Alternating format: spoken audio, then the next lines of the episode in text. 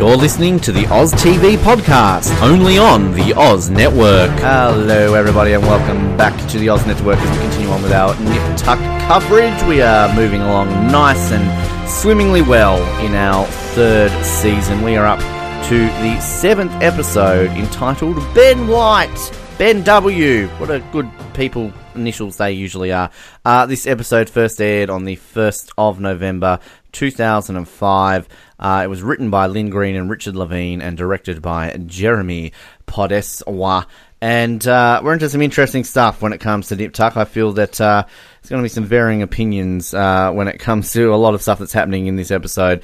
Uh, my name is Ben, and I put semen on my face every night before I go to bed.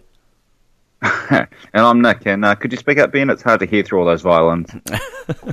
I love how like this, this is a very quotable episode because I, I had that as kind of a, a, backup in case like you were hosting, and then you know I had to come up with another quote. But um, it was either that or you know actually I'm not going to say. Why do I have to spoil all the quotes? I've got to save one for the end as well. But um, yeah, it's interesting. Look, I, I really feel that we're into some just standard season three episodes here. This is kind of next few episodes are really going to sum up this season for me as Nip Tuck because there's just some random all over the place stuff and we get to a storyline in this episode that begins and lasts a couple of episodes which I'm just not a fan of um, and I think kind of we notice that when Christian and Sean are apart the show is a very different beast um, so yeah, I I feel we're going to have some interesting viewpoints in this episode. Uh, I mean, it's uh, it's yeah, it's it's okay. I mean, I don't really know how to explain this episode.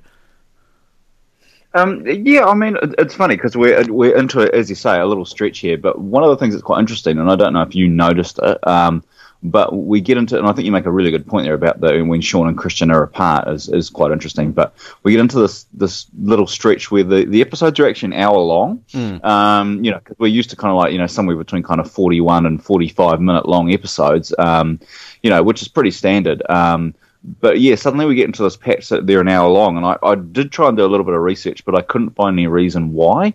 Um, I'm sure that there was probably some reason um, back in 2005 why they did this this little stretch of episodes that were an hour long, but you do feel that you know, without trying to preview too much of my thoughts, you do you do feel that extra time in these episodes. I think. Yeah, yeah. I mean definitely agree. And I mean, I, I, I'm not aware of why they did that either. So, I mean, it's kind of interesting to kind of when you have these sort of um, you know, slight changes in that because you know you do notice that it works on a lot of the times, but a lot of the times it doesn't. Um, and yeah, so I mean, I just think that kind of we are really into a real stretch of episodes here of season three, where and I know we touched on that I think in the last few episodes about you know the carver seems to be sort of forgotten about. Um, Matt's issues are kind of not there anymore, so we've kind of got some random stuff going on here. But I mean, I will say there is a storyline in this episode I actually do like, and we're going to get straight into it straight away. I like this Ben White storyline um, because this is like this is extremely interesting, and uh, again, Nip Tuck always using sort of um, you know real life situations to base it on surgeries, and I, I believe this again is a thing. Um, and if it isn't, it definitely sounds like a thing. It's very well written. Um, but we meet Ben White, and he has body integrity identity disorder, if I've written down that correctly, B I I D, where essentially uh, he wants to chop his leg off because he feels like he's got this extra part of him. Um, I do kind of like you know stuff here where we've obviously we've got Quentin and uh, Christian because we know Sean's buggered off and we'll find out where soon. Um, and uh, is this where the first bit where they're on like a couch? Kind of they've they've ditched the desk. And uh, or is this in another scene? Because I, I, mean, it's not all the time. We still get sort of Christian and that at a desk, but um, is this the first scene of them on a couch? I, I can't remember. I don't know. No, I think, I think, no, I think they are still at the desk. Um, but yeah, we are going to get that in this this little stretch where Sean's not there, where there's you know a little bit of this redecorating of the clinic that that Quentin's kind of leading out. Um, but yeah, I think we are still here um, at the desk for this one. I think. Um, yeah, but you're right. It is it is an interesting storyline. I think I always like it best when they have these storylines that you can kind of there's a bit of an ethical thing behind them, and you know you can kind of see both sides of the story, and you know you really feel for that character whether or not you agree with them. And I think yeah, they do a, a good job. The guy that they've got to do this is, is really good, and we get some kind of quite graphic scenes in this this episode through the storyline, which is really cool. Um, and yeah, like you say, it's it's a real thing. Um, you know, I, I I did a little bit of background digging into this and it's quite interesting because they, have cast it pretty well because it, apparently um, the, the, sufferers of this um, this disorder are generally kind of white middle aged men, um, and it's generally, although they say here it's generally um, the the left leg that they want amputated, where it's um, he, I think he's after the right leg to be amputated. But um, generally speaking, you know they've, they've done quite a good job of, of kind of representing who these people are for the most part. Mm and and yeah, no, I really like it. And obviously, we're getting you know one of the kind of things that plays out over the next few episodes, I guess, is that Christian suddenly falls into the Sean you know, oh, kind sure. of archetype. Yeah. Um, and Quentin's becoming the Christian, and you know, it'd be interesting to see if at the end of the, the season we kind of feel that, that Christian's learned anything, or you know, if we kind of just get back to him being who he always was. You know, if this is just a, a blip on the radar, really. But yeah, so it's, it's quite interesting to see that role reversal a little bit, and um, yeah, I mean, I just I really enjoy these kind of ethical conundrums that you get on Nip Tuck, and we maybe haven't had as many of them as we would like in this third season, or the ones we've had have, have been, you know, I'm not quite sure two guys um, gluing their faces to some other guy's ass is, a, is an ethical conundrum, um, whereas this one is, you know, and so I, I, I really enjoy that. I, I like getting back to that kind of storyline that you really feel for them. Yeah, I agree, and I, I, mean that's why I really do like this this Ben White storyline, and um, the actor who plays him, who is very familiar, John Billingsley, if I'm reading his name correctly here. Um, I mean, appeared in lots of things. Uh, I mean, uh, True Blood fans, he's been in True Blood. He was in a few episodes of 24, as everyone seems to have been. Um, so yeah, he's kind of one of these everyman faces that you look on his IMDb profile, and like, oh yeah, he was in Bones or something like that. So. Um, Definitely familiar. Although, bit of a dick Ben White moment when he's talking about, like, sort of how the efforts he's gone to do all this sort of stuff. About his friend who was so desperate he went to Mexico, so we loaned him $10,000, died, got, you know, hacked to death. Like, if he's that desperate, why didn't he do it? Like, is he using his friend as an experiment? Like, how about you go yeah, to Mexico? Yeah. If it works, I'll do it too. Um, but if yeah. you get hacked to death and die, oh well. so just just a bit of a dick moment there. Um, but like I, I do like the points he makes about how like it's no different to a sex change. Um, and he's like saying, you know, don't speak to me like I'm crazy. Um, his family's left him. Money's not an object. He's a successful architect. Um, so yeah, I, I, kind of like the setup here for that. So then, obviously, straight after the credits, uh, as you were saying, like kind of Christian's playing the Sean role here, where he's kind of like dismissing it. Quentin's like, "Oh, you're not just going to dismiss this case," and he's like, "Watch me, case dismissed." um, yeah, and, you know, like he really is just kind of, you know, like he, he's a bit of a dick Sean in the way he does it. But um, you know, he really does kind of transition because there's particularly there's one part of this whole episode which I really have to question. Uh, did the writers just forget about first season? because there's a there's a definitely an element to this storyline that makes no sense. Um, but yeah, I mean, we're just kind of getting a bit of a setup here, kind of the moral boundaries, as you were saying, and um, you know, talking about how what Quentin here's saying, like, oh, you guys used to be cutting edge. Um, you know, and this meets the qualifications and all that sort of stuff. You know, it's fair. I mean, Quentin you know, he's kind of here and thereabouts. I mean, I've, as I said, I always like Quentin. Um, but, you know, I think Quentin's kind of interesting here and sort of his role to play in this episode and, you know, other episodes. It's, they don't really go into too much detail with Quentin with a lot of stuff, but, you know, maybe towards the end of the season. But, um, yeah, I mean, I don't know if you've got any viewpoints on Quentin at this point with kind of some of the stuff we're getting here as his sort of team, what is it, we, Quint, uh, well, Troy Costa or whatever it's called now.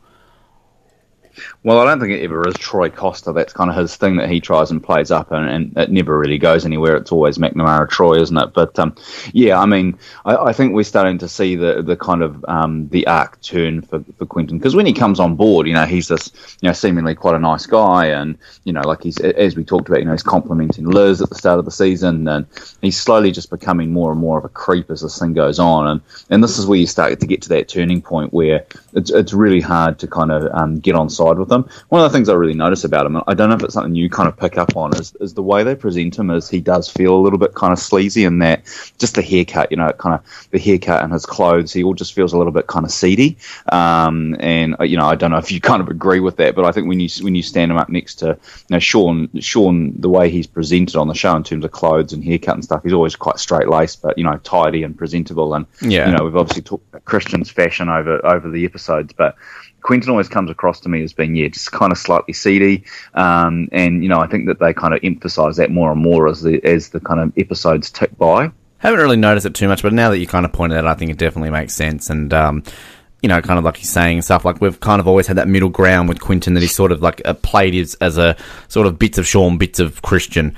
Um, but I mean, I think kind of, you know, I mean, Quentin's kind of in many ways summarizes the middle section of this season and this season maybe in general. It's just kind of like, yeah, he's there and sure. Um, so like towards the end of this season, we get a lot meatier with Christian, uh, with Quentin, and obviously we, you know, I guess like this season, it gets a lot meatier towards the end. But you know, there's there's stuff going on right now that yeah. And speaking of stuff going on right now that you're kind of like, eh. Um, he's he's Sean. Uh, he's gone to Shawshank Redemption. He's a prison guard, aka Bob Gunton. Um, I don't know if you're a big Shawshank yeah, I mean, Redemption I, fan, are you? Or? Oh, yeah, my favorite movie of all time. So yes, absolutely, and um, yeah, I, I mean, I, I, I totally love seeing Bob Gunton turn up here. I mean, he just he's playing that same character, really. You know, this kind of hard ass guy behind the back of a desk. Um, so it just suits him down to the ground. I mean, I absolutely love Bob Gunton. He's just he's such a like although he kind of plays the same type of character all the time, I think he does such a good job of it. You never get sick of it. Um, and those, that, you know, those that are listening that have watched the, you know, the Netflix Daredevil series will know him from the first season of that, where he's really good as well. Um, yeah, no, I'm just, I'm a huge Bob Gunton fan, and I think he just uh, he brings so much to this little storyline that we're going to get with Sean. I think yeah, he just works perfectly in this role funnily enough, also in 24. he played oh, in yeah, well, Kanin in 24. Uh, but like, for some strange reason, Nick, I thought he died, but he's not. He's still alive. Um, why did I think oh, that Bob. Gunton was dead? I thought he died recently, but I've looked him up. He's still going along. So um, there you go. I apologise to Bob Gunton if you ever listen to this. But um, yeah, I think, I mean, he's kind of typecast in many ways. Um, but like you, yeah, absolutely best known as the Warden in Shawshank Redemption by far. But I mean, he's been in shitloads of things, and to me, maybe the only good thing about this storyline. and like, I like yeah, Anne Heche, but. Yeah, I, I, think I think the thing is that you know we're going to get this. so this plays out over a, you know three episodes or whatever it is. Um, I think at the end of it, I mean, and we can track it as we go along. But what's the point of this? You know, yeah. does this change Sean? Um, you know, I, I, think we need to kind of, you know, is this just a distraction to get him out of the out of the building for, you know, um, Christian and Quentin to have that kind of conflict happening? You know, is there anything that we're actually getting out of Sean that at the end of this, it was worth it. Um, and you summed up my opinions of this completely. This is why, and like to kind of reference our, our third watch coverage, this is the hashtag Dirty Kid storyline. It's there, but what for? Like, it's kind of, it's just there's no point to this, and yeah, this is just like this is always there's this storyline and there's one episode which I just really as much as I love Nip Tuck, I just get so mad. This is part of season three, and like people complain about season four, they complain about season five, probably rightful complaints about season six. But like there, I mean, there are elements at least to some of the weird out there storylines of season five which people complain about. But like they've got a purpose to what is happening in the storyline. They've got a purpose of changing a character. You might even argue our dreaded storyline when it comes to Christian and Liz. You know what I'm talking about uh, potentially changes people, even though it's a ridiculous storyline. This just does nothing for anyone. yeah. So, and I guess and I guess to kind of qualify that as well is that we get lots of these characters who come in for one, you know, the, the patient that kind of come in for one episode, and um, sometimes they're a really valuable part of, of building on the characters and the experiences of our main cast, and sometimes they just walk in and walk out, and you know, nothing really changes. Um, and and for me, that's fine because often it's just one episode, and so it's like, okay, well that didn't quite work, but you know, they're gone now. Um, but this goes on for a few episodes, so obviously the writers had something in mind here. They wanted something to happen here or wanted us as an audience to feel something. And yeah, I mean, I guess we've probably shown our hand here, but I, I think we're both on the same page that this doesn't really add much to anything. It doesn't really change Sean. Um, it just kind of shows up the worst parts of Sean's character, as far as I'm concerned. That he's gullible, and you know that he's kind of, you know, he he rides on his emotions and is is prepared to make big, you know, unsettling life changes um, over somebody he's hardly met. And this isn't the last time this is going to happen with Sean, um, and mm. it's probably not the first time. So, um, yeah, and I mean, that's all it tells you. It's just, it's just a, an examination of this this this not nasty, but this this part of Sean's character that I don't really like and I can't relate to. So yeah, I mean that's that's all it really tells us, I guess. And, and I'm also going to say that Sean comes across as a bit dumb in this storyline when it comes to many yeah, aspects yeah, of this, yeah. like which you don't associate Sean with dumbness. Um, so yeah, and I think kind of like to me, in, in some aspects, they've they've done this in a way. And look, if we ever get someone like Ryan Murphy, we're never going to Ryan Murphy on the show, but you know, uh, Brad Falchuk or someone like that, one of the you know the big writers or producers of this show, it'd be interesting to kind of find out like, did this all just come down to because they could get Anne Heche and Bob Gunton? Like, is that and they had to find a way to put them into a storyline? You know, like mm. um, Anne Heche is available for three episodes. Oh, what are we going to do? Bob Gunton, he's available for three. What are we going to do? Um, so like, because I mean, like, does this storyline even like? It's not memorable when we get to season four, season five, season six. I don't think we're ever going to talk about this storyline ever again, rightfully so. But like, you might be able to then just explain it as, oh, that's the Anne Heche storyline. Oh, that's the Bob Gunton. Like when we eventually wrap this whole up and talk about the guest stars in this show. Oh yeah, Anne Heche. You know, oh, fair enough.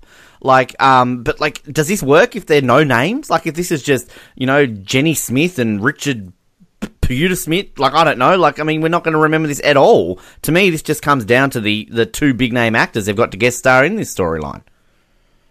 Yeah, totally. And and and I mean, I, I guess I just want to be really aware that not every kind of storyline or you know kind of mini storyline that we have happen on the show has to have a big payoff. You yeah. know, I'm, I'm I'm quite comfortable with the fact that sometimes.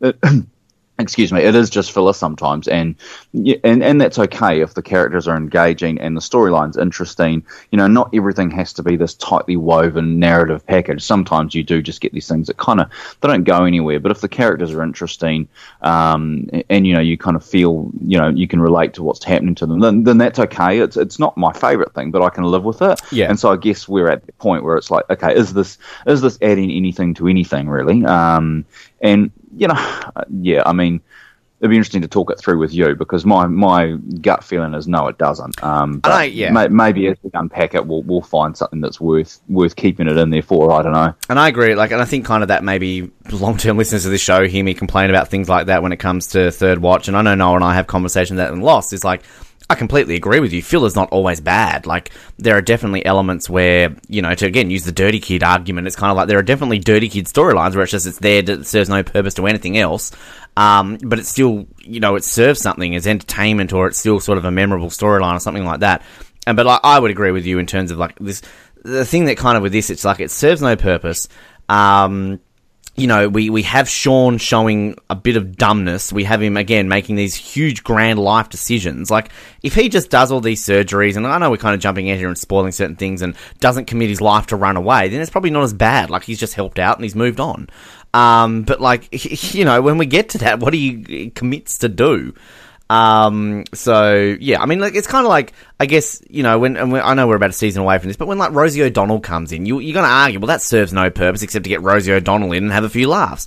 The difference is, Rosie O'Donnell actually is quite memorable with her character, with all the stuff and the ongoing sort of consistency of what they do with her. I don't know if you remember the Rosie O'Donnell. I think she's in at least she's in at least two, maybe three episodes. But it's just kind of like an ongoing yeah, I mean- joke with her character, which again, it serves no purpose to the overall plot line, but it's fun filler. And whether you like Rosie O'Donnell or not, you remember her character because whoever plays that character, it's like a fun character, not just because it's Rosie O'Donnell.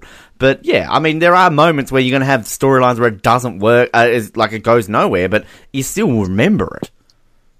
Yeah, well, I guess the Rosie O'Donnell thing to me, it strikes me it's quite similar to the Mrs. Grubman stuff. That it's, yeah. This, it's actually not it's actually not a storyline. It's just like a reoccurring character that drops in and out, and you know their, their story actually plays out over multiple episodes that aren't connected as one story arc. Um, whereas this is different. It is you know it's deliberately designed to kind of take Sean on a on a journey that changes him over three consecutive episodes, and, and I would argue that it doesn't change much. You know, he's still the same guy basically that he was when he when he walked in here. Um, so yeah, it kind of serves it serves no purpose really. Um, whereas yeah, like you say, those other ones are there for a little bit. I mean, we've certainly got our laughs out of Mrs. Grubman, and I suspect we'll get the same out of Rosie's character. So yeah, I mean, they they have a purpose that's that's not just about storyline either. They give us a few kind of a bit of comic relief, and you need that on a show like this too. Completely agree, and I feel that you sort of alluded to it when we first started talking about this. that, Like, this won't be the last time that Sean kind of gets involved with someone that I guess, um, you know, has questionable moments. I'm thinking of Teddy when we get to season five. Um, Yes, yeah. but um, I think even then, though, I would argue the Teddy stuff works better. Uh, and even that was an interesting storyline just because they completely changed actors to keep the same character. Um, but anyway, we're getting ahead of ourselves. Anyway, so we're here. Sean's joined the FBI, people. Um, so we thought we were going cop show already this season. Sean's joined the FBI, um, sort of. He's obviously Well, I mean, and and it is, it, you know, it's a it's a compelling idea, and that you know we've got this plastic surgeon who's actually going to go and work for the, um, you know, the the FBI, CIA, whatever it is, and he's going to be, you know, um, basically with these witness protection program people and changing people's appearance. I think that's a that's a really compelling idea. I'd agree. Um, and uh, and I, w- I actually would uh, you know be quite into seeing maybe a bit of a maybe not a spin off but you know of of Sean actually dealing with multiple cases. Like I think there's there's a, there's a lot of kind of um, good ground you could cover here and some interesting stuff and we kind of just never go there.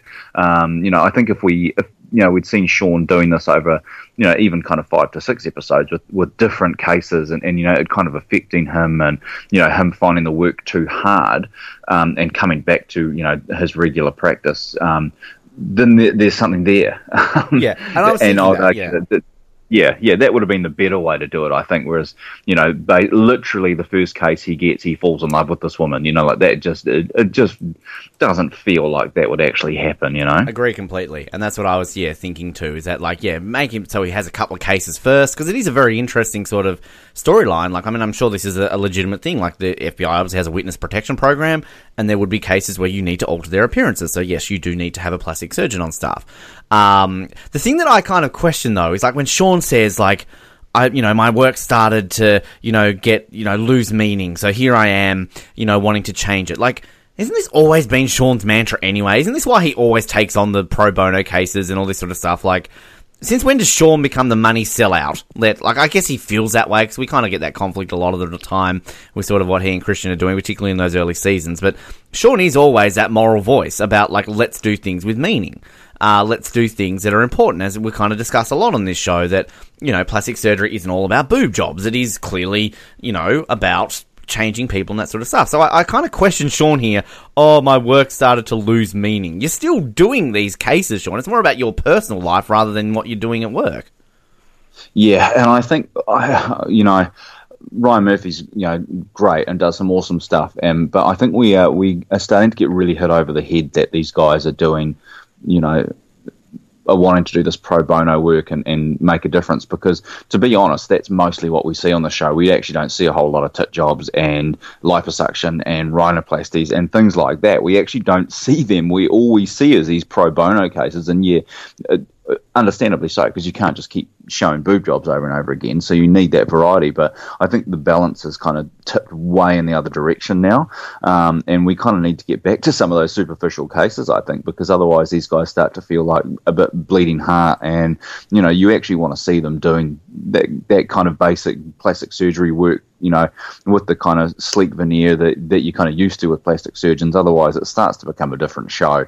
Um, and yeah, I think we're at, we're at risk here of getting into that territory. Mm, that's, a, that's a good point you actually make with it. And I, I, one thing I've sort of noticed in these episodes is that poor old people who get boob jobs, they're always made the scapegoat for plastic surgery, aren't they? Like, oh, you're getting a boob job. Like, it's just, it's automatically, and, you know, we're guilty of it. We just said it. Like, you know, it's kind of like the one thing that we think plastic surgeons do.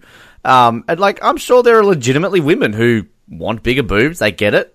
Cool. You know, like, I mean, it's good for them. Uh, it's not always a bad. I don't know where I'm going with this. Nick, stop me. Um, but um, anyway, I Well, like. why, don't, why, don't we, why don't we segue out of boobs and into um, semen? Nearly. I just I just wanted to say quickly, just kind of like here with Bob Gunn. I, I just I know we're kind of talking a lot about the scene, but I do like your opening line. You know, I can't speak up over the violins, and I like his kind of like dick moments when he's like, "Oh, six figures, just not quite doing it enough for you there." Um, so, yeah, and then we we meet. Uh, you know, obviously through this sort of uh, you know situation, Sean's obviously giving up a lot, meaning all this sort of stuff. Um, and I do also like that um, that line when he's like, "Is your shit together, Doctor McNamara?" And he's like, No, it's not together. It's like, great, you won't have any issues taking orders. so, uh, but this is where we've got to meet beloved Anne Heche here, Mrs. Uh, Moretti. Now, we've talked a lot about on this show about how we'll get a sort of an actor that they, they you know, the makeup will make them look a certain way. So obviously, the surgery, it looks like they've had surgery. One thing I've always had about this storyline is I can see what they're trying to do here with Anne Heche. They've kind of added a few, you know, gargantuan teeth and made her nose a bit different and her ears slightly different, and she has a terrible accent. Um, like, what is she trying to go for here? Um, but like, oh, that New Jersey thing, isn't it? I think they're going for the kind of, you know, she's a the, the wife of a Jersey criminal. Um, but yeah, it doesn't so that, stick. That's my problem. It's it, like as much as I love Suicide Squad and Margot Robbie as uh, Harley Quinn, like she kind of forgets every now and then she's meant to be a Brooklyn person. So like her accent kind of goes in and out. Whereas like this is like to me what like, there is definitely some lines she will say in these episodes where it's like she's going too bad there. But like, I don't know, she just doesn't stick the landing with her accent. But do you kind of see much of a difference here with Anne Heche when she's going to get changed a look besides blonding her hair? Because I don't know if I see too much. Again, this is the difficulty with getting a well-known actor in to play this role, but I don't know if that's just me or are we kind of just not noticing too much of a difference with Anne Heche? Oh yeah, no, I'm with you. here. you're not you're not really seeing anything particularly different. Um, yeah, I, I think it's it's pretty um, pretty superficial, really. Yeah, I, I'm look again. I like Anne Heche. I like Six Days, Seven Nights is one of my favorite guilty pleasures of a movie. Um, and you know, Anne Heche is a, is a great actress. But I just, uh, this storyline. Uh, she kind of explains why she's got to go into witness protection. She sort of tells a story about how she was married to some mob guy and basically he got shot and then they've been put in witness protection because she gave evidence against them. Uh, and then we obviously see uh, her son, Austin. Oh my god. I, I hate children actors who are terrible actors. Like, they just give me the shits this kid is like the worst. Like, I hate this guy. Like, he's such a terrible character.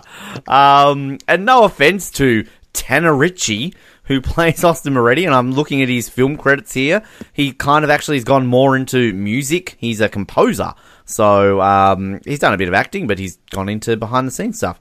Cool. But, like, I just, Oh god, we're going to talk. I'm going to. If you're a fan of children actors and people not making fun of them, don't listen to us for the next few episodes because this kid. Oh my god. You have anything to say on Austin Moretti or Anne here or?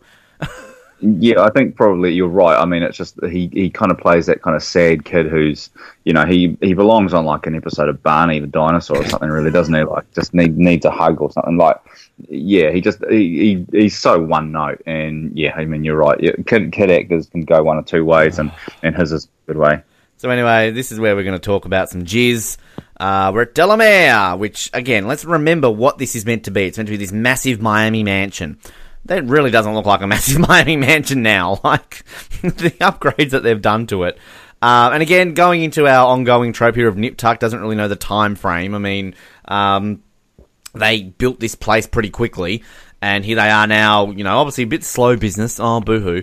Uh, but they've got the one uh, person here, um, you know, they're trying to get clients, but they've got nobody. So this is uh, Gretchen Carr, and basically uh, she met Liz at the gym.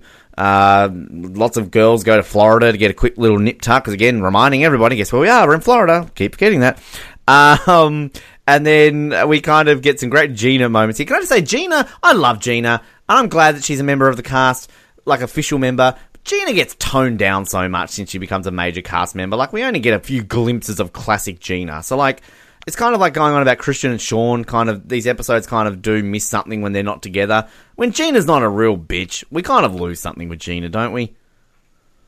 Um, yeah, I suppose so. I mean, I just this whole storyline, this whole thing with this this spa, just drives me up the wall. I hate it. I hate everything about it, and so I just find it really hard to get into the whole Gina thing. Um, yeah, but I mean, you're right. Yeah, she's toned back, and she's not as fun. I mean, she does get some kind of snappy lines, which is kind of what you expect from her. But I, I'd argue that again, she she's best when she's playing against Christian, and Yeah. you know she's not playing against Christian here. So you know, yeah. it- it- but I do love you know think about it when she comes in. It's like you know something about one of you took a big dump or something like that. You know, like it's a, like, like, like so that's that's pretty good. I'll give it that. But Yeah. you know, you're just talking about bad accents. Where you know this woman who's playing this supposed to be like this this southern woman and just this awful awful accent, like which is probably her real accent because I'm taking the piss out of it. So it's you know it's probably real, but oh, it's just yeah yeah it's terrible. Yeah, it's not this real. whole thing. is awful. I was going to say she, it's, it's not real because she's from uh, Columbus, Ohio. Uh, so. Gigi Rice is her name. Um, I mean, look, I, I just quick. I I've sort of talked up a lot in terms of the fact that I kind of like what they do with Julia. I like the Delamere stuff, and I still stand by that. Like, I, I do like it. Uh, I'm not like, wow, this is the best storyline ever. Uh, I just kind of like that they give Julia something a little bit more to do. Um, but I can definitely see your viewpoint as well. So, like, I don't necessarily agree with you, but I can definitely see where that viewpoint would come from. Um, but yeah, we get this story. So here she is. She's laying around. She looks amazing. Gina comments, "Oh, you look so young." Um, she looks young because she's got cum on her face, basically. um, like we get this weird story about how her ex-husband used to jizz all over her face, and then she's using her son's semen on her face. I love it when she says that. It's not like I stand over and watch. Um, so like, yeah, and like talking about research, talking about things. Again, this is apparently is a thing. Semen, not the, like a friend told me. Uh, semen apparently is actually, and like I, I did read. I think back in the day when I first watched this episode, I might have looked it up. In all seriousness, and apparently this was a product. There actually was a product where they used semen in it. So. I don't know if this was an inspiration after seeing Nip Tuck or they used this because it was a thing. Um, but yeah, I, I do like Gina's line here where she's like, Nobody can accuse me of being a prude, right? And everyone's like, nobody. she's like, is it just me or is that totally disgusting?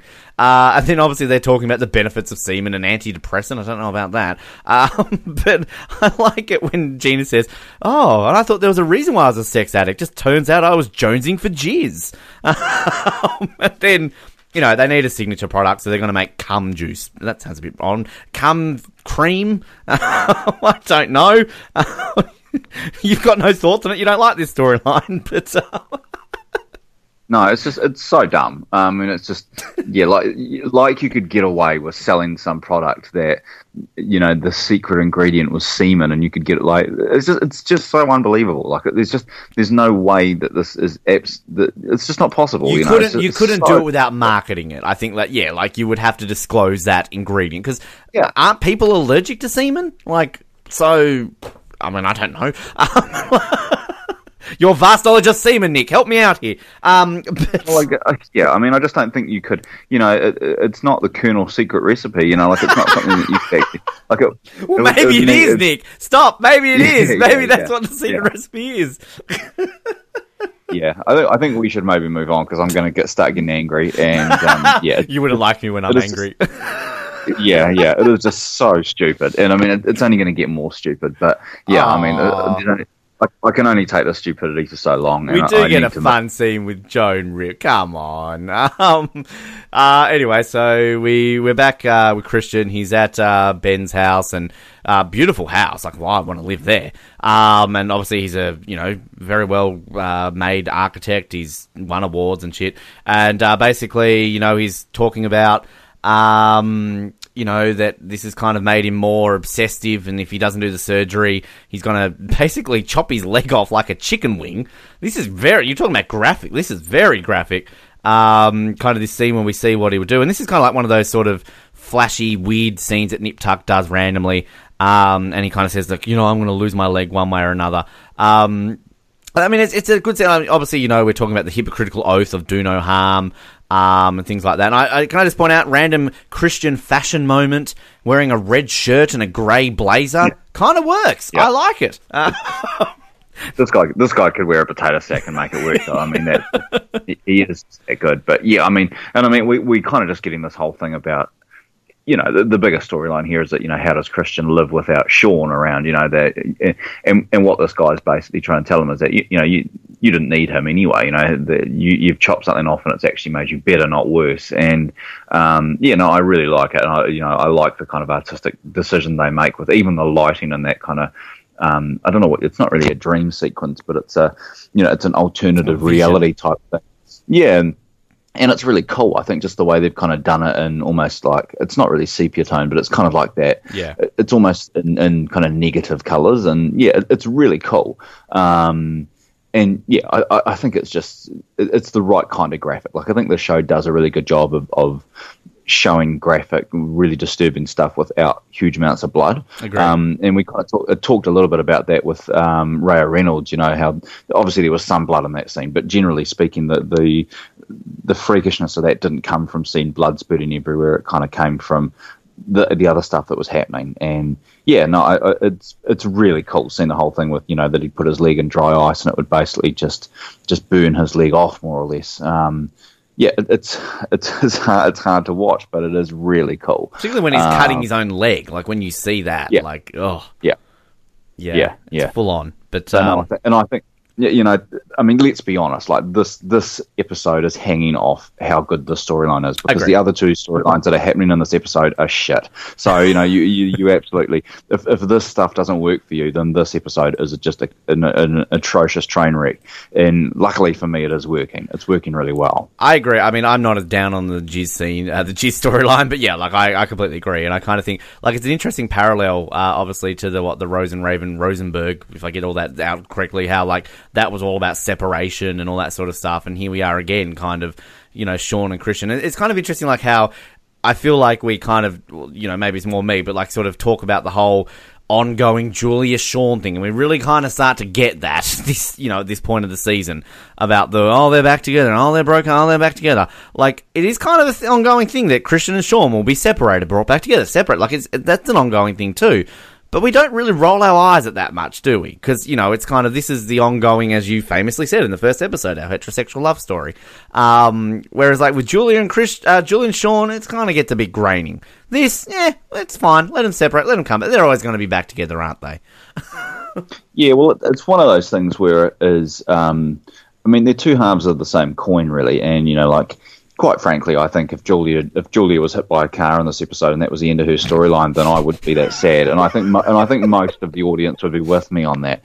Um, but you know, like. it- But, but you know, the, but the storyline just you know the show just doesn't exist if one of these two guys if these two guys aren't both in it, and generally speaking, it revolves around their relationship. So um, you, you're having to kind of construct the storyline that's kind of happening with them not together, uh, and I think that's what makes it difficult. Is that you know we, we don't see them together, and, and that's hard. It, it, just doesn't really work without these two interacting, and it, you know they don't have to be in the same space, but it is good when they're kind of talking on the phone and, and things like that. So those are the moments that work for me, I think, and and this stuff, you know, we're now kind of moving into this but I guess, with with kind of Sean doing this this um, kind of surgery thing on these on on this mother and daughter and.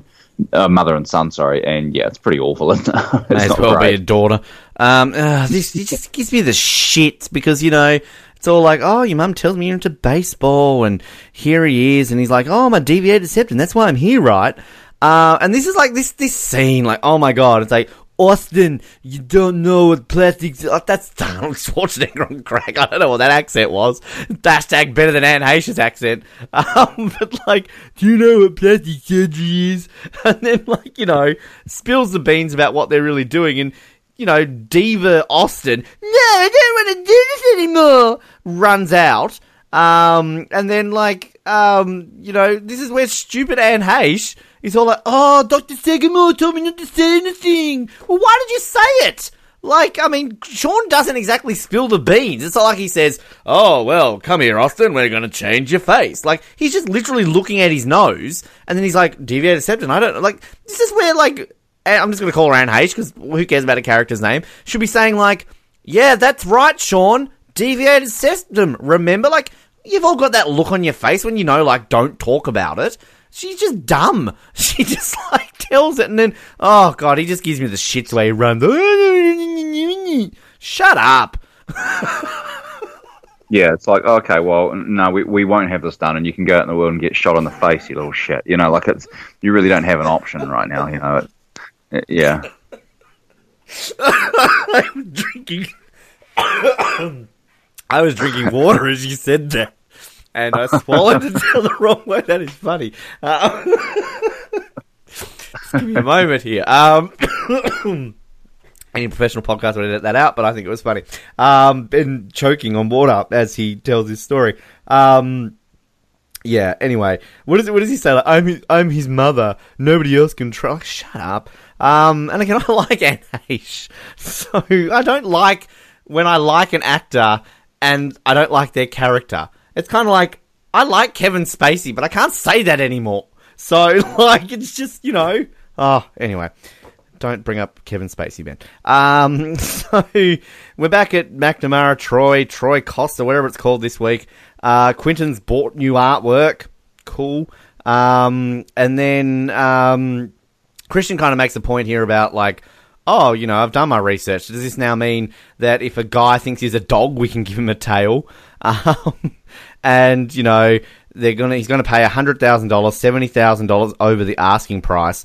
Um, so yeah, it's it's kind of interesting here the way um, Quentin sort of balances out here when um, Christian's sort of saying like, "Oh, we haven't been in it for the money," and kind of Quentin's like, "Well, you've always been in it for the money," which is my point in this whole thing, where it's like we we kind of get Christian, I guess, turning into more of a Sean, but does this happen overnight? Because like again, season one, when Christian's the reason why they basically have to put up with um, Escobar.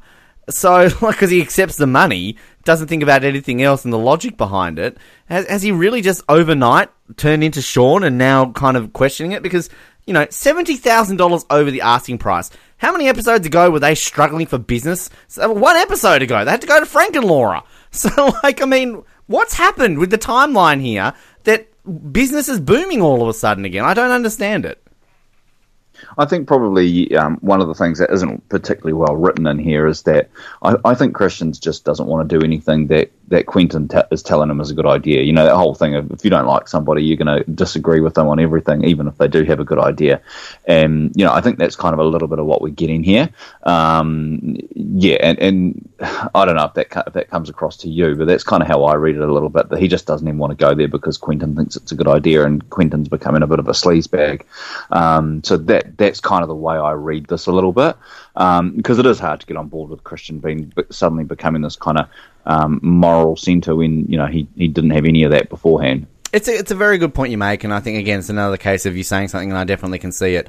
I, I think the kind of thing with Quentin is that I feel as though Quentin's never fairly given a chance, which is interesting because I mean we know it's all about Sean and Christian, and they bring them in, and we know Christian initially was skeptical about bringing him in in the first place, but like to me, it's kind of like a lot of these storylines they seemingly go out of their way to try and make Quentin more like in a few episodes of time we all of a sudden discover that Quentin's using drugs, like, where does that come from? Like, it's just kind of, you know, just like little things like that. Whereas he's never really given it, and I wonder if it just does come down to, you know, Bruno Campos didn't want to stick around after one season, or kind of, you know, there's obviously a lot more to his storyline that we won't go into now.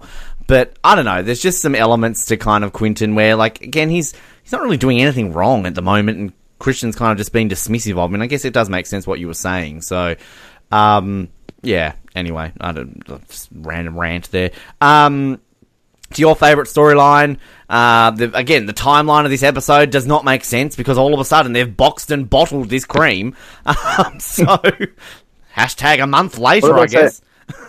what did they say? Like they went, to, they went to some um, um, sperm donation center and just like give us your cum. That doesn't make yeah, that doesn't make any sense either. Surely these guys are not like jerking off into things so that, it can be used for face cream. Well, that's what they um, say, don't they? They say like, "Oh, there's so much unused deposits at the sperm bank." Like, really? Like, why? Like, I mean, you know, I'm sure they keep them on ice for some time, or do they literally go? Oh, Ben Waterworth jerked off. We don't want to use his juice. Yeah, let's pretend that we're going to keep this. We'll just throw it in the bin and give it to Delamere. Like, well, I'm sure. I'm sure it probably, uh, like anything else, I'm sure it probably has a like a, a, expiry date. You know that you can't keep things forever in a freezer. But um, yeah, I mean, to me, it just like I, I can't imagine they'd just be like, well, you know, we'll just give it to these people that for, for unspecified use. I mean, it just like none of that makes any sense. And you know, to the point, it's like did, did Gina go and knock a few guys off just to get some samples? You know, like that seems a more logical way around the situation than than anything else. Um, well, Nick, to, to interrupt you here, I've just googled how long can sperm take frozen. Uh, last, and I've, I've found a website, spermbankdirectory.com. Uh, and then they've got the FAQ section. How long can you effectively keep my sperm frozen? To which it is answered, sperm can be frozen indefinitely. There have been normal pregnancies okay. from sperm stored for 12 years. Wow! Well, 12 years is not indefinitely, I might point out. In fact, near indefinite. But um, I, I take your point. Um, so I mean, look, I think Liz kind of does mention it, doesn't she? Like, oh yeah, we went to the sperm bank and got some. Like, Liz knows everyone, so Liz is gonna get you know free jizz. Um, but like again, how do they get this patented and boxed and out to Sorry, product and design so quickly? This is 2005, aren't we? At this point, like it's not 2017, 2018, where you can go online, get a book published, and show it off. Oh look, I got a book published. You just went to bookpublishing.com. Like I'm sure you can probably get a product like this made straight away in 2017, 2018. But like right now, 20, 2005, no. Um, yeah, and I've just got to stop you there. Like, if if if we're if we're going to go and try and find a large amount of um, semen that we're going to use for some product, I'm probably not going to go to the lesbian. Now, that's probably not my first stop. In the, I mean, I could be wrong, but yeah, it's probably not going to be my first choice. Um, yeah, but anyway, Joan Rivers shows up. Oh, Um, you're just wanting I- to I be done with this. Like, yeah, Joan Rivers, Ben, come on, here she is. yeah, I'm just I, I am moving you along because I can't I can't stand any of this, and Joan Rivers doesn't make it any better, unfortunately. I will say Um, though, I do, I do, I do love kind of again Dick sort of Gina moment here though, where like you know Julie's trying to defend her credentials of advertising. You know, I went to advertising before I went to medical school, and Gina's just like, yeah, both were a success, weren't they? And I was like, you could be a real bitch, you know that. But yeah, Joan Rivers rocks up. Um, she makes a few bad jokes, wants to steal half their products. Can I have this book? Can I have this towel? Um, and then basically finds the cream, and uh, she's gonna want to, um, you know, try it out. And they're all panicking, like, "Oh, don't, you know, don't use the jizz cream." Like, why are you selling it if you don't want Joan Rivers to use it? Um, my biggest question here is when Joan Rivers hears her name, Julia McNamara. Oh, you married to Sean. How does she remember Sean? like, I mean, Yeah. you know, I don't know. Technically, she was only in what, like eight, nine episodes ago, technically. But like, I mean, is Joan Rivers the type of person to remember the names of her? Pla- I mean, she's got so many plastic surgeons. I'm sure she doesn't remember all of their wives and family. But um, I will say, I know you're probably going to talk nothing about the scene and talk down on it. Fair enough. I do like the just the throwaway lines here when Joan Rivers is like, "Oh, it smells like a Saturday night at the drive-in." You know, I think my girlfriend used to have this on her face all the time. Come on, that's Yeah, I mean, funny. Yeah, I, I don't know. I, I, I've got to admit, I'm not a huge fan of Joan Rivers comedy, so it, ju- it just doesn't really work for me. I'm sure if you're a fan of her, then then yeah, these are these are funny scenes. But I, it feels like the uh, to me, it feels like the writers knew that this this storyline is a complete bomb, so we'd better add a celebrity in to kind of spice things up a little bit because everything else that is going on here is absolute crap. So we'd better add a funny celebrity in here to kind of just gloss over the fact that this is this is just pointless rubbish. Uh, I kind of feel like um, when we did our random note, our world is not enough uh, episode on um, the Oz, uh, 007, download now via iTunes. We basically spent a good portion of that episode trying to work out which late 1990s actor would be better than Denise Richards, or no, worse than Denise Richards in the role of Christmas Jones. We came up with Fran Drescher and Lisa Kudrow. We're still trying to come up with a third. Uh, so, like, who's your random comedian, female comedian, who might work better? Um, this and Joan Rivers. Send in your thoughts to the Oz Network. Um, anyway, uh, I always thought this is the last episode we get Joan Rivers in, but we get we do get her back in season six. I forget about that. Um, anyway, so She's back next episode as well. uh, Is she back next episode? no, it's this episode. Or is it this episode? It's this episode. Oh, okay. Yeah. Uh, so anyway, so we get a scene Sean and uh, and Doctor Sagamore uh, about consent, and uh, you know, obviously going on here with Austin. Um, and he tells his story about last year we had a kid who you know panicked, his dog wouldn't recognize him, went home, got shot. Um, can I just this is this is where we really start to see some dumbness of Sean, and I don't like this side of Sean. Sean's not dumb. Does Sean not know how the witness protection program works? like, Yeah. Yeah. like, I mean, I think anybody can realize that It's the witness protection program for a reason. You have to get rid of these people, to create a complete new life because their life is in danger. So, like, everything here that uh, Dr. Sagamore, Bob Gunton says is completely legitimate. He's the only logical person in this entire storyline, even though he's being portrayed as the dick. Like, I yeah. mean, what is. Shorty's so dumb in this storyline. I don't get it. Yeah, yeah, and I think you know it goes back to what you're saying before that Sean's dumb, and you know he comes across as very dumb in this episode, and, and it's annoying um, because we know that he's better than this, and the whole thing of him kind of like not only is he dumb, but he's quite um, he's sanctimonious, you know, like he, he bursts into this guy's office and tells him what he should be doing. It's like, well, this guy's an expert, you're just a, you're basically a contractor who's been brought on to do this. Um, yeah, so I mean, it, it is just shows Sean at his worst, and um, you know, it's interesting that you know in the middle of this we then get this phone call from Christian, which is basically you know talking about the ethical constraints of of what they do and.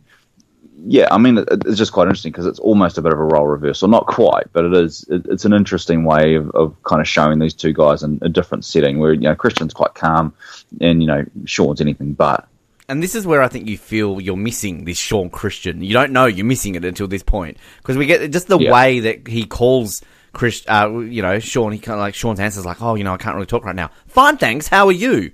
Like, just kind of like the way they say that. And yeah, it's a great little scene, and they sort of bring up Mrs. Grubman, the ethical constraints, and you know, I like how they kind of sort of bring back a little, you know, line there for Mrs. Grubman. It's a nice little scene, even though it's incredibly dated with the use of the uh, Motorola Razr and the flip phone. yeah, yeah. if you noticed yeah. that, remember when they were cool kids? Um, anyway. Uh, Kimber's there. Kimber's randomly been listening. Um, and but we get a nice little scene here though, kind of when you know Christian says, "Oh, it was nobody. Oh, anymore. It was Sean."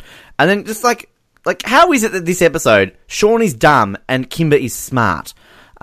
because like Kimber here has this great little speech where she talks about you know Sean uh, Christian says like he was like my mirror and then just the way Kimber explains it like you know well you don't always need mirrors they make you look old and fat you know like you know I'm your mirror I'm going to tell you what to do you know you don't need him anymore I'm glad Sean's gone um, you know, let him go. Just let. Like, I just, I just a nice little scene. Like, you know, this if if we were doing a top twenty scenes at the end of this season, I might argue this could scrape in at number twenty. It's just a random little scene, but there's probably a bigger moment in this episode, which to me should possibly be in conversation for the top five. But um, you know, I just like it. It's just an, it's it's random. It's kind of like, oh, let's have Kimber in this episode, but it works. I don't know if you got anything to say on this. It's just kind of a random, but I like this little scene between these two. Yeah, no, no, I agree. I think uh, it is a nice scene, and I think it kind of, um, yeah, it, it, kind of builds to where we're getting at the end of the episode. Um, that basically she's becoming a real partner to him, and, and you know, like he's he's appreciating the fact that he kind of, and, and, this is kind of getting back to the Ben White stuff that you know she's a part of him now, and he can't live without her, and yeah. he's got to kind of formalize that a little bit, and um, she's kind of shown why in these scenes. Um, I'm not quite sure why she's dressed like some kind of Arabian, you know. Uh, waitress or something, but um, in these kind of big like MC Hammer pants. But I guess this is maybe like a, you know, some kind of um, 2005 thing as well that I'm not aware of. But oh, weren't yeah, you always mean, dressed like an Arabian in MC Hammer pants in 2005, Nick?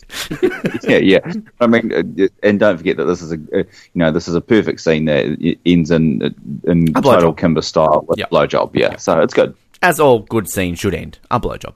Yeah. Um, yeah. yeah. Anyway, but uh, yeah, it's a good point. Sort of they are connected, and it kind of goes back a couple of episodes ago, obviously, where we sort of pointed out that was the first time Christian admitted that he loved her, and we'll get a bit more of that at the end of the episode in a great scene.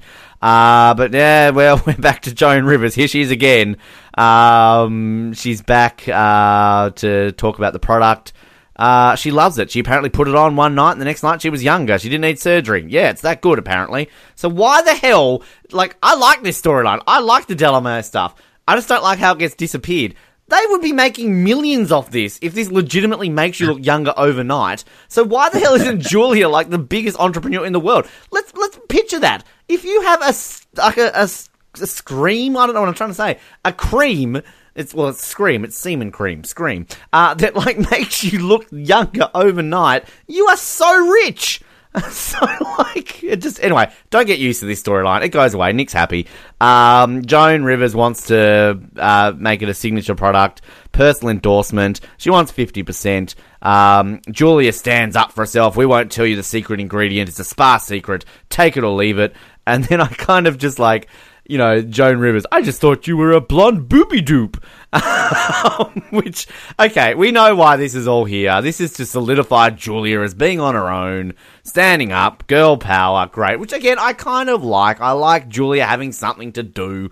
I just don't like how it just goes nowhere. Hashtag dirty kid. But uh, yeah, I'm sure you want to comment on this scene, don't you? Um, your husband's a schmuck. A schmuck, I tell you. No, I don't really want to comment on this scene because there is just there is just nothing here that is of any interest to me whatsoever. Like it's just this isn't what I'm watching the show for.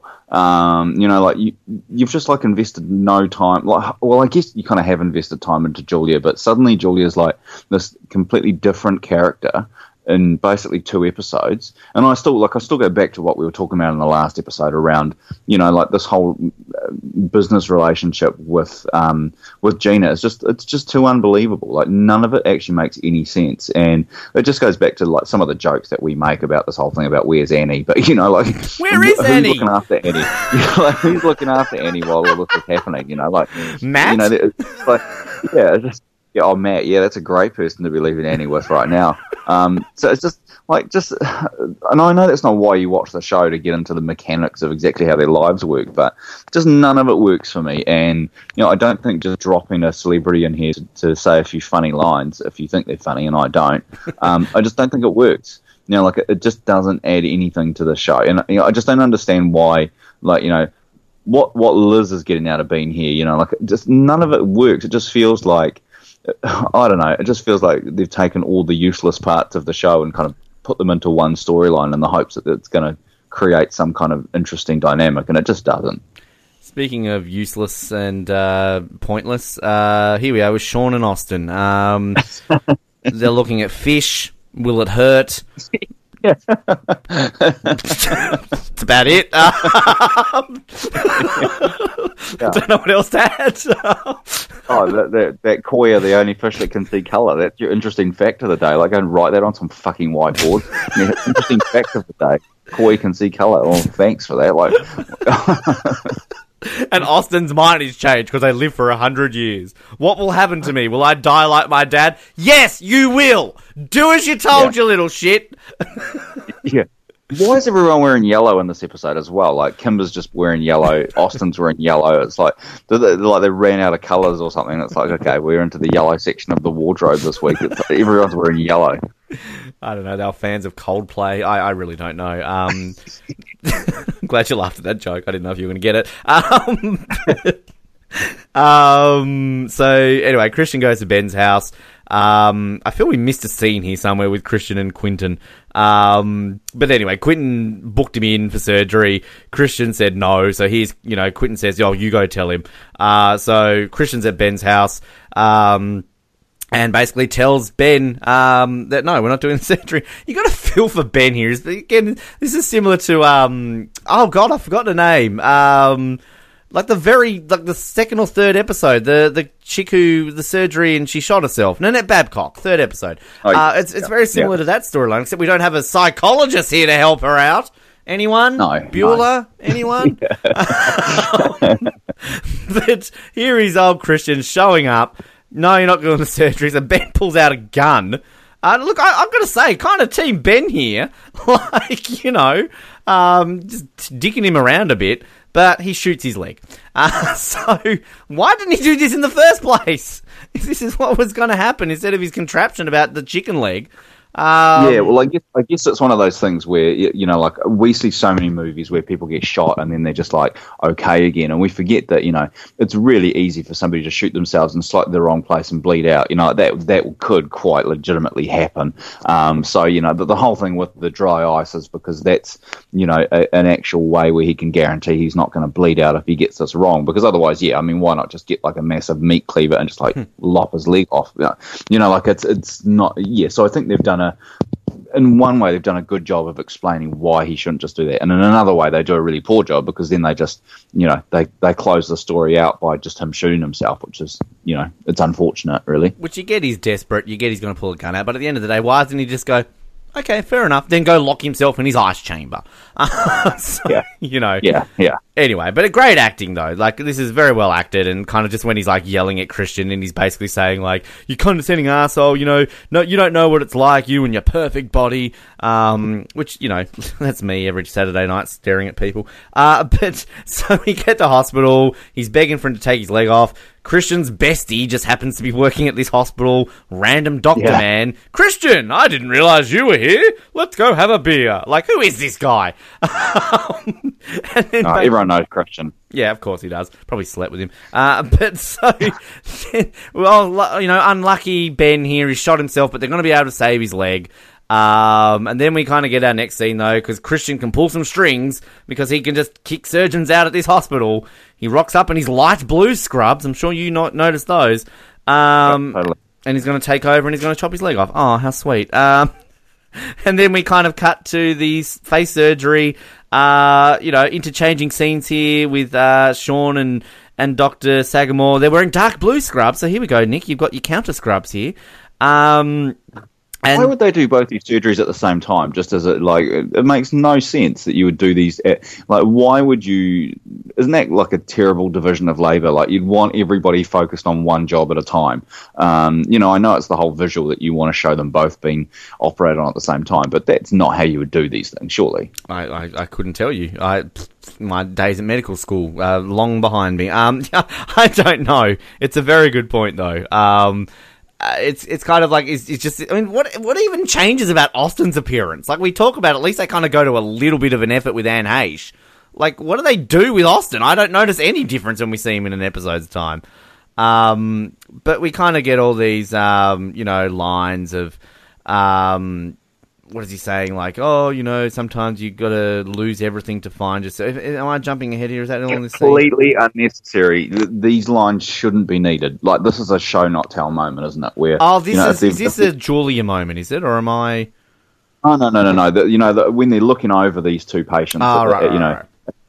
And, you know Sean's giving the whole speech about oh you know this job's way more satisfying and you know all that kind of stuff. And and you know like he shouldn't have to say that because the scenes should tell you that. You shouldn't have to have the main character actually voice those things because it should be obvious in the way that the scene's written and performed that th- this is more satisfying. You know, like you, you shouldn't actually have to say it, and that annoys me. Like that tells me that this isn't working because they've had to actually add those lines in because it's not obvious through what's happening on the screen. And that's a very good point, actually. And this is kind of, I think, going back to our overall point of season two, wasn't it? That like this is peak Nip Tuck.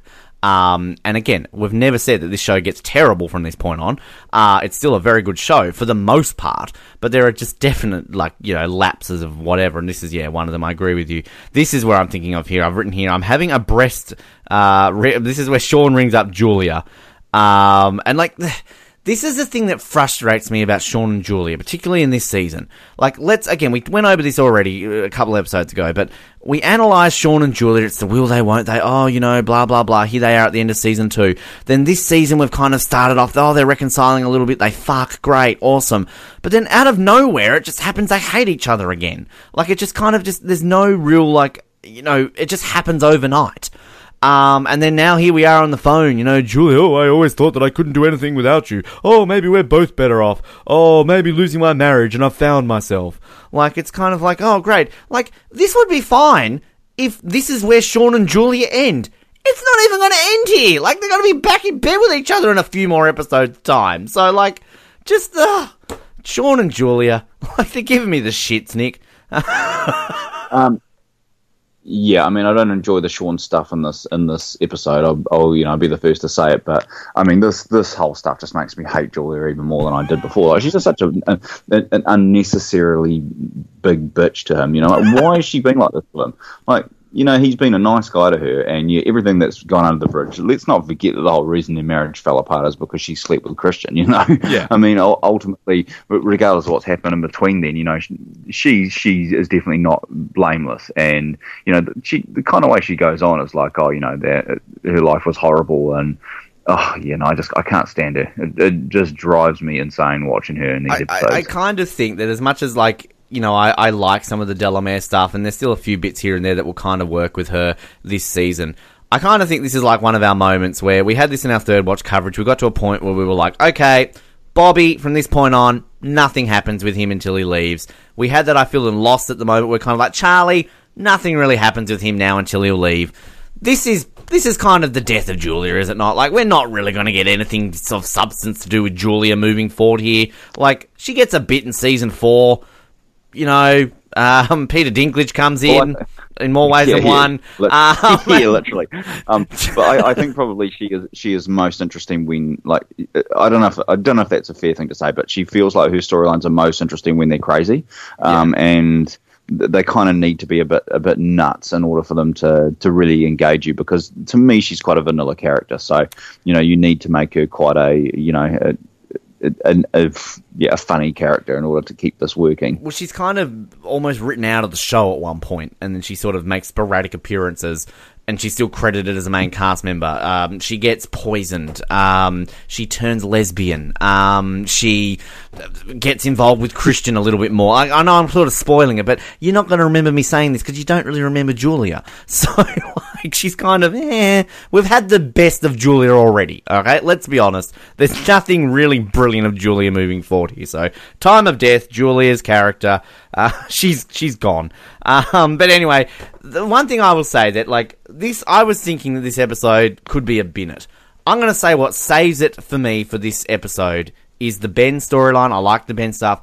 This final scene to me really put me over the the eclipse in terms of I'm not going to bin it. It's still going to be a low rent. I'm just going to spoil it right now. But this scene here, this is an argument, a, a nominee for a top five moment of the season. Um, Christian walks in. He's wearing a weird shirt. looks like he's wearing scrubs. Um, wakes up Kimber, and we get this nice little scene. He proposes to Kimber. We've already seen it. It's kind of Kimber points it out, but he's saying it's different this time, and he kind of talks about how he had to chop a guy's leg off, and um, something is missing, sort of. You know, it's kind of, I guess you could, in a way, say an argument. Well, aren't we just getting explained on screen what we should be making our own, own minds up? But I kind of think it's necessarily in this scene. Uh, for the very first time, we, we know that Christian said that he loved Kimber a couple of episodes ago. This is the first time he says it to her on screen. Um, I love you. Say yes, Kimber. There's a ring in a box. Marry me. Yes. Oh, it's just such, and just the weird little fade that they do as they kind of close out the episode. Uh, and the song here, it's called Lover's Spit by Broken Social Scene. Um, yeah, I just, I, I don't know if we, I'm being too mushy here or whatever, but I love this scene. This scene really makes this episode avoid a Binnett to me, just this one scene alone. Yeah, I tend to agree. Um, I I think that this is a really nice scene to kind of cap this off, and um, you know, leave it to Julian uh, McMahon to kind of save things for us here at the end because I think he does a really good job of, of kind of um, you know, saving saving what's been an otherwise pretty um, pretty horrible episode. So yeah, it is it is a it is a really nice scene. Um, and you know, I think this is one that we might want to come back to when we're talking about top five. Um, sure. I don't know. Yeah, uh, well, I'm glad you agree because I thought maybe that might be a bit of a stretch, but I think it, it is quite a nice moment, and um, I think probably what we don't have a lot of on this season so far is these big emotional moments. Um, you know, there's lots of kind of like shocking moments or whatever with the Carver, but we don't get a lot of these kind of quite tender emotional scenes, and so it's nice to have one at the end here that I think works pretty well. And I think it's important for the character of Christian because we always talked about the Kimber Christian sort of love story, which is an ongoing thing for six seasons. Um, and the ups and downs, but as we've, I think, kind of both always agreed that Kimber and Christian kind of work as a couple, uh, even though they're kind of, you know, you don't think of Christian being in a relationship that much. But yeah, I, I don't know. Just this scene, absolutely a nominee for top five for this season for sure. Um, so I hope it sneaks in because it's such a great scene. Uh, but yeah, closes out a fairly wow this episode. Um, I've already spoiled it. I'm renting it. Just it's a very low rent. Uh, I mean, look, the Ben White storyline, I like the Ben White storyline. I'm not as low on the G storyline as you, but um, i would say this: if if this scene wasn't in the end, I'd probably be binning this episode. But yeah, I'm to just put it at a very low rent. Yeah, and I mean, I'm the same. Yeah, I'm, I'm totally there with you. Um, I think probably one thing I would have liked to have seen on this, which we kind of, we normally don't. Sometimes we get it, and sometimes we don't. Which is a um, a kind of final scene from the patient. And I think this is one where we really could have benefited from, you know, seeing Ben happy with his leg removed. You know, I think that would have been nice because I, I think you kind of leave it there as like possibly did he make the right decision, you know, um, and I think it could have really benefited from coming back and showing that. Um, but yeah, I think there's a lot of wasted shit in this scene in this this whole episode. Um, there's stuff that I just would never want to watch again. Um, but yeah, I think it is kind of saved a little bit by a, a, couple of really nice scenes. So yeah, it's a it's a really low rent for me, but it, it scrapes in there just. And this is definitely one of those moments because I know a lot of people probably like who's long term listening, like, oh, you've talked about episodes that are bad, like you know, and, and you've kind of obviously you know binned them still. Obviously, uh, you know, when I binned Agatha Ripp, you know, we kind of had basically the number one scene of that season in that episode, but I still binned it. There are definitely episodes where one scene cannot save it. Uh, to me, this is an, a, an episode which it does save it. Um, you know, again, take this scene out of it. This is a bin. Um, but yeah, it's, it's kind of there are discrepancies in that opinion. I feel so. There are definitely going to be episodes with great scenes. Agatha Ripp, to me, that can't save it. Obviously, you bought Agatha Ripp. It's a difference of opinion there. But anyway, so we're off to Tommy Bolton next. Um, oh, yay, we've got more of Sean and the FBI. Woo!